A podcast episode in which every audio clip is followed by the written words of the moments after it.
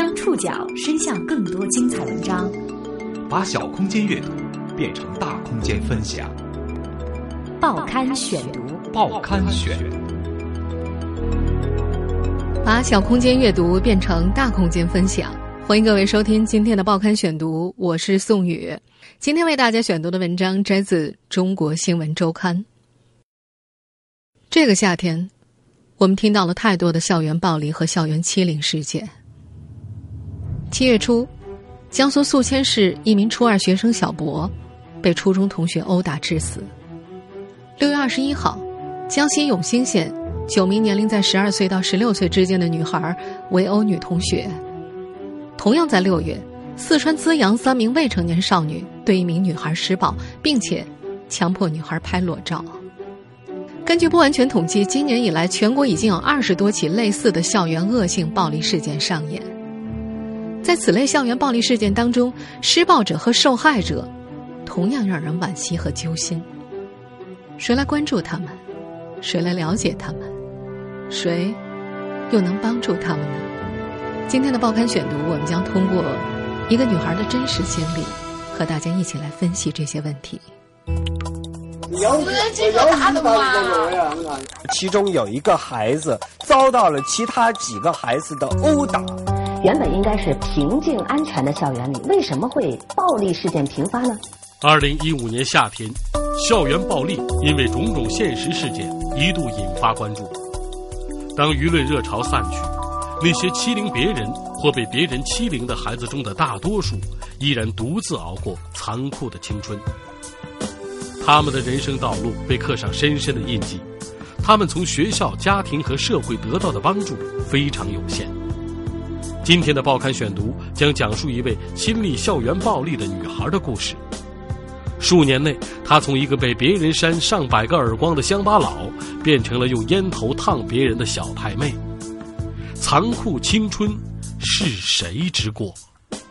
报刊选读今天为您讲述《少女复仇记》。维仪长着一副标准的瓜子脸，大眼睛，说话温婉可人。他曾经是一家电视台的项目经理，负责一个10来人的小团队。最近他刚刚跳槽到广州一家上市公司做公关，无论到哪儿，同事和领导对这个乖乖女都是关照有加的。只有男友知道她的秘密，她是校园暴力的亲历者。1991年，维仪出生在湖南一个军人家庭。从记事起，他就寄宿在乡下奶奶家。父亲在部队服役，很少回家；母亲在城市里工作，每个月回来看他一次。同样住在奶奶家的堂妹和他年纪相仿，性格相似，自然而然成了他最好的玩伴。或许是为了弥补在农村成长的缺陷，到了上学的年纪，父辈们将他俩送进了市里最好的私立学校。姐妹俩被分在了一个班，每人1年的学费8000多块，那是1997年。但重金难以填平的是城乡教育的鸿沟。他们发现，同学们各有所长，能歌善舞，而他俩身无长物。更要命的是，他们过重的乡音，身上穿的奶奶做的大红挂绿的衣裳，都成为同学们的笑柄。唯一说，那时候他们俩成绩都很差，3年级之前，他们都不知道老师在讲什么。同学们很快给他们起了外号“乡巴佬”，一叫就是6年。2003年，维仪考上了省重点初中，一个年级近2000人，他每次都能够考进前50名，最好一次排名全校第3。在成绩极一切的中学校园，这个自闭寡言的女孩成为班长兼团支书。跨入中学阶段的90后，很快成了一代新型人类。这个上世纪90年代的台湾词汇，在21世纪传入大陆之后，迅速被大陆的新兴人类刷新了内涵。他们的时尚法则是3天2头翻新奇特的发型和怪异乱搭的服饰。唯一还记得，初2的时候，班里有几名混社会的小太妹，喜欢穿当及膝盖的吊裆裤，用烟熏烫或者玉米烫做出头发根根直立的效果。他们在课间大谈和男友亲密的细节，甚至分享堕胎的痛苦。班里的5个刺头很快和唯一结下了梁子，我一是班长，将那5个姑娘迟到、旷课以及不交作业的情况向班主任汇报。在学校向老师打小报告的人似乎都会受到鄙视，但最为致命的是，班主任会在唯一报告之后让他们请家长，这对于处于青春期的初中生来说意味着极刑。他们开始挑衅为宜，在班里大声谩骂，或者是闲聊时冷嘲热讽，管闲事的人没有好下场，再或者就是叫嚣着我们在外面认识人，想什么时候打他就能什么时候打他。那时候打同学似乎成为一部分同学的潮流。我一班上一个叫郭美玲的女孩常常鼻青脸肿的来上课，同学们议论是校外的人打的。若干年之后，郭美玲改名为郭美美，并因为炫富让中国红十字会饱受争议。在这一年，还有一个名叫马加爵的大学生因为打牌争执杀死了自己的4名同学。2004年的一项校园暴力问卷调查显示， 10.5% 的学生曾经面临校园暴力的威胁， 94% 的学生认为在社会当中自身安全不能得到保障。但那时的维仪还没有受到影响，他的逻辑是大家都是同学，何况我是为了帮你进步。所以当一个小太妹用手指指着他威胁你以后说话给我注意点时，维仪只是轻轻地哦了一声。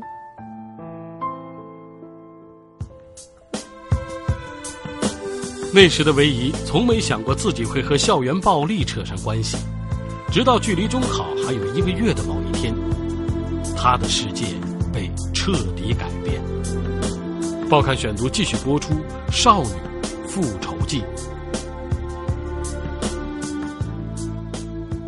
距离中考还有1个月左右的某一天，一位同学偷偷塞给他一张纸条，放学不要一个人走，让你爸来接你。神经大条的维仪并没有在意，因为高考占教室，学校提前放了学。那天维仪还没来得及收拾书包，5个女生就把她围住，要带她出去谈谈。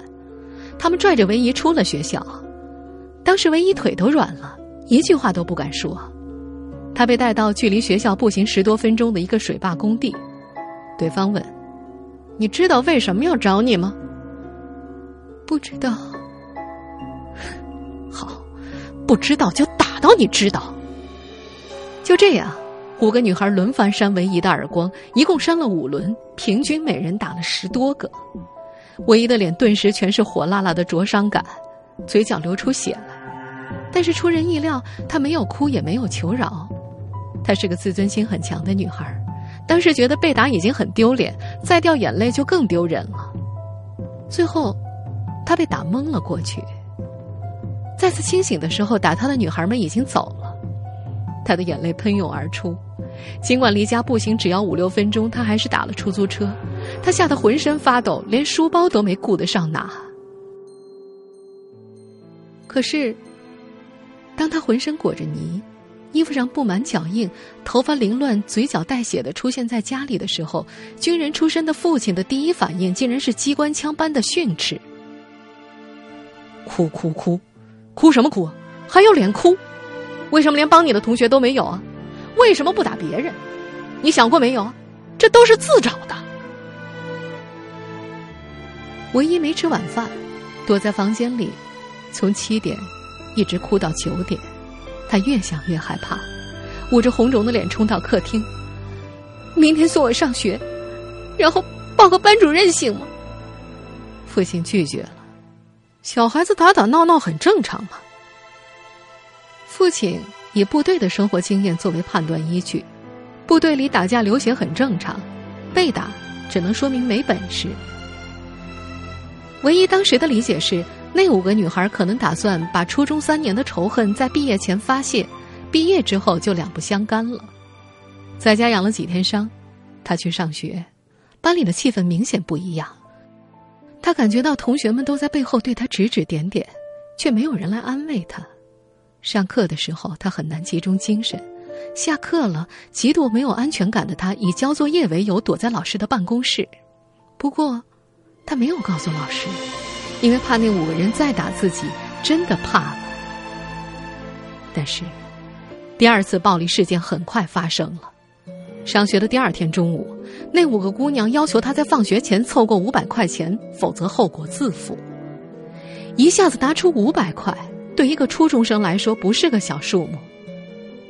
我一想，500块，非偷即抢，那我宁可选择被打。他的确被打了，地点还是大坝工地。拳打脚踢过后，姑娘们说，第二天放学前要收到1000块，否则没完。我一嘴硬，你们别想了，我爸妈不可能给我那么多钱，你们想干什么就抓紧，6点半回不到家，我爸就会来找我。当天中午，他请妹妹帮忙通知家人放学之后来接他。但是这句威胁换来的是100多个耳光。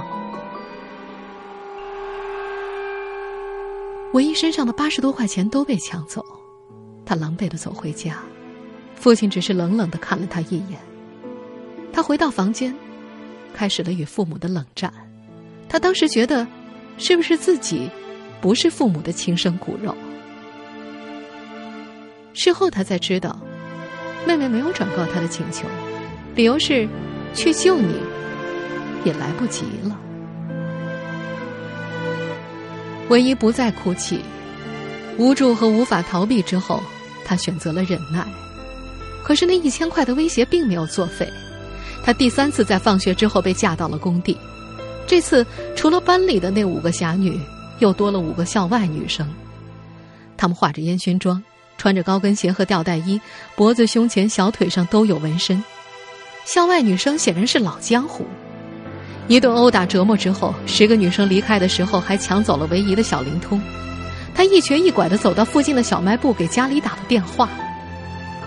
母亲看到女儿的惨状，泣不成声。在医院，医生用消毒水清洗伤口，拿镊子将玻璃渣一粒一粒地夹出来。母亲终于向老师说明了情况，并且给唯一请了几天病假。但那时候班主任的态度却是模棱两可，看起来不太想直接处理这件事儿。同班的5个女生当中，有1个和唯一家住同一个小区。母亲找到了他的家长，对方登门道歉，还赔偿了5000块钱。不成想，这登门道歉和5000块的赔偿成了唯一下一次遭遇的祸根。他又一次被暴打，欺负他的不再是5个人，而是班上30-40名同学。报刊选读继续播出《少女复仇记》。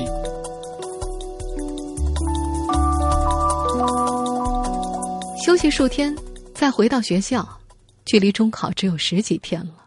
可是唯一对考试已经彻底失去了信心，上课就想哭，晚上12点还睡不着。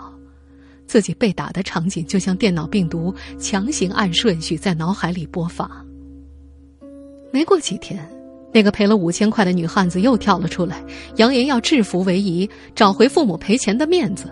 她在班里公开宣布，你们听着，我们今天还要打他，所有人都要在场，谁不去我们就打谁。最后有30-40名同学出现在了工地，以女生为主。那5个女生要求每个人至少扇唯一1个耳光，有1个同学反对，大家都是同学，何必这样呢？刚说完，那个同学就被甩了10多个耳光。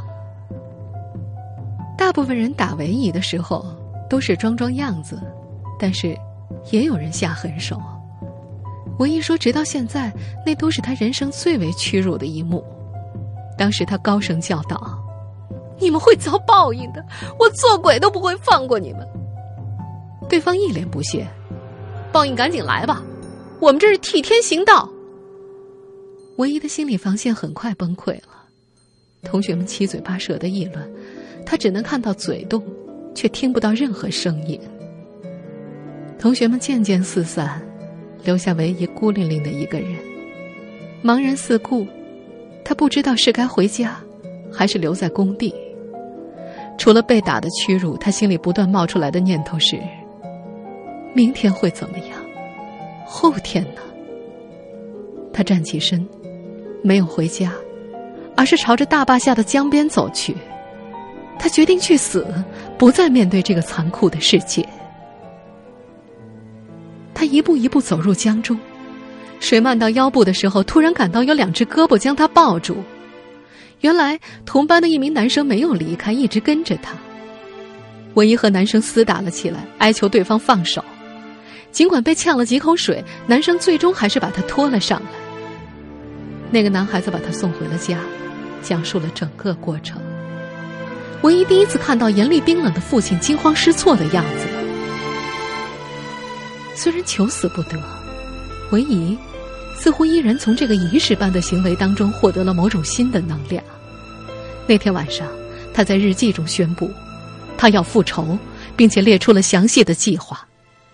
第一步，成为有势力的人；第二步，存钱，有了钱才能有小弟；第三步，将10倍的耳光一一还回去。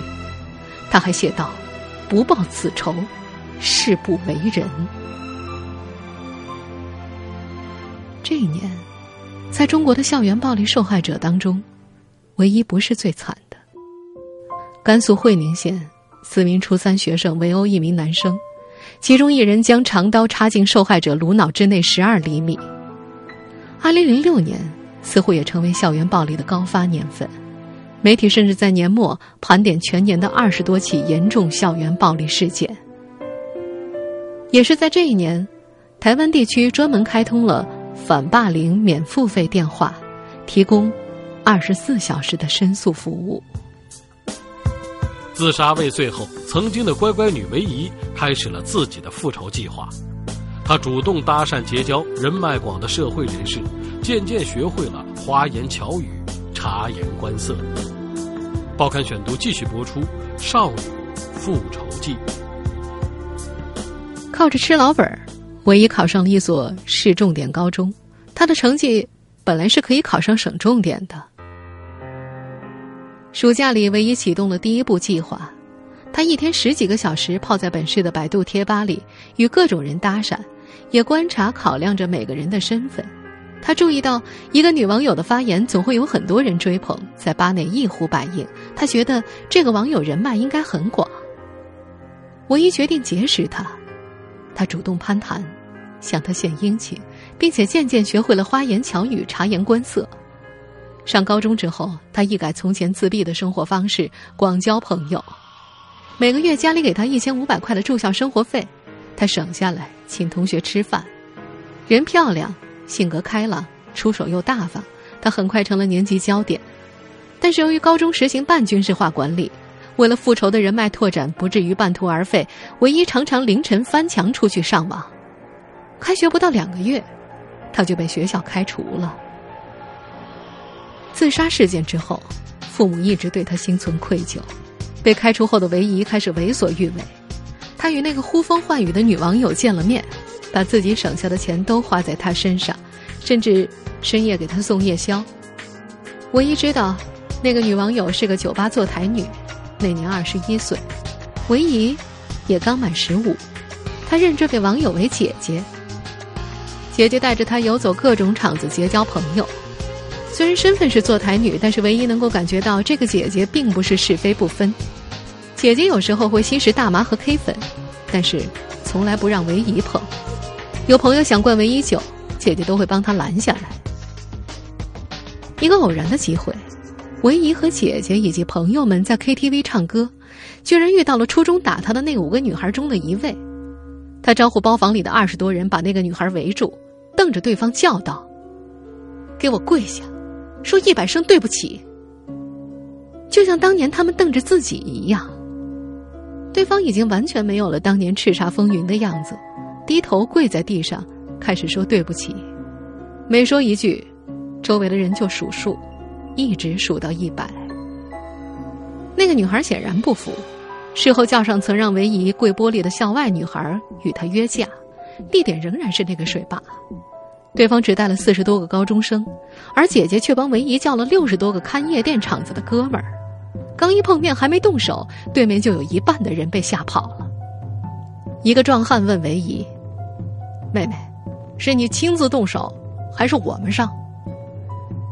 唯一摆出大姐大的派头：“把棍子给我。”三个曾经给唯一的双腿留下伤疤的女孩跪在他面前，他抡起棍子就打，只打到三个人抱头求饶。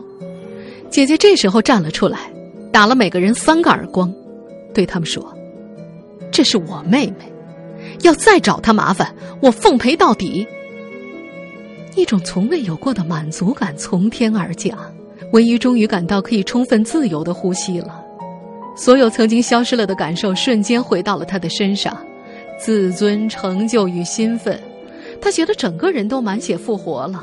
他甚至觉得这种生活令人羡慕，就算不上学也无所谓了。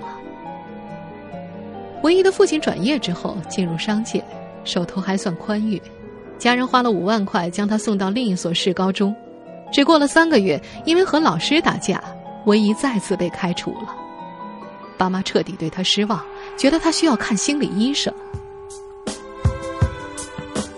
再次被开除的唯一逐一寻找黑名单上人的下落，继续了自己未尽的复仇计划。他不再胆怯，对此驾轻就熟，变得满身风尘气，社会经验十足。报刊选读继续播出《少女复仇记》。那时如果是约架，唯一就带上30-40个人赴约，若是去校门口搞突袭，只带10几个帮手就可了。复仇现场他也不再纠结，一阵耳光连打带踢之后，他就袖手旁观，交给打手们处理。当年对他颐指气使的姑娘们，往往没打几下就哭着求饶。高2的时候，他去了第3所高中，浑浑噩噩地混过去。快到高3，家人再次花重金将他转到了一所省重点高中。这个社会经验丰富的女孩一眼就看出了问题，学校把花钱来的学生分在了同一个班。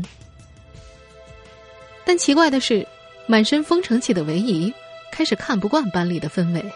同学们在课间玩炸金花赌博，起步就50块，有的晚上去泡吧，还会吸 K 粉。几个官二代傲气十足，每天专车接送。17岁的唯一渐渐脱离了以复仇得来的快乐，他的内心被一种巨大的心理空虚所笼罩着。他向家里主动要求再次换学校，到省会一家培训机构学习画画，准备报考艺术类院校。那时候他突然觉得，复仇计划完成了，人生没了目标，连玩都变得没意思，那就学习吧。半年之后，唯一勉强被一所艺术类院校录取。上大学之后，这个姑娘开始反思那段混乱而无序的生活，但是她发现14-15岁的孩子的世界是无法用成人的理性思维来理解的。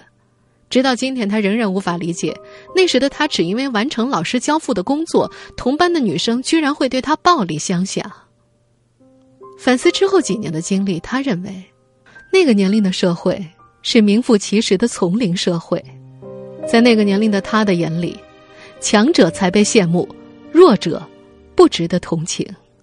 人人都有成为强者的渴望，如果不能在学习的任何一个方面成为强者，孩子们也不会拒绝依靠暴力成为强者，因为当时的他们被灌输和他们所看到的世界就是那个样子。而暴力行为会随着打人之后的征服感和成就感不断升级，幼稚而无知使暴力变得更加残酷，就像他自己一样，依靠暴力为自己讨回了他所认为的公道。但是相比校园里的暴力，唯一感到更加刻骨铭心的是父母的冷漠，这让唯一感到自己被所有人讨厌，没有人关心他、爱他。直到工作之后，唯一才鼓起勇气问父亲，为什么在他最需要家庭帮助的时候那样冷漠？父亲总是转移话题，最多只说过3个字：别想了啊。许多经历过校园暴力的人终身活在痛苦的记忆当中，但唯一是幸运的，他渐渐走出了校园暴力留下的心理阴影。他远离了曾经发生这一切的城市，并且渐渐和家人、社会以及过去的自己达成了某种和解。如今的唯一温柔可人，工作稳定，正在筹划组建家庭。他说，如果他的孩子重复他的经历，他会选择先报警，再通知学校和对方家长，三方共同当面解决问题。这个亲身经历过校园暴力的女子说：“我会对孩子说，无论你遇到什么，都要告诉妈妈，妈妈会永远站在你身边，成为你面对一切的勇气。”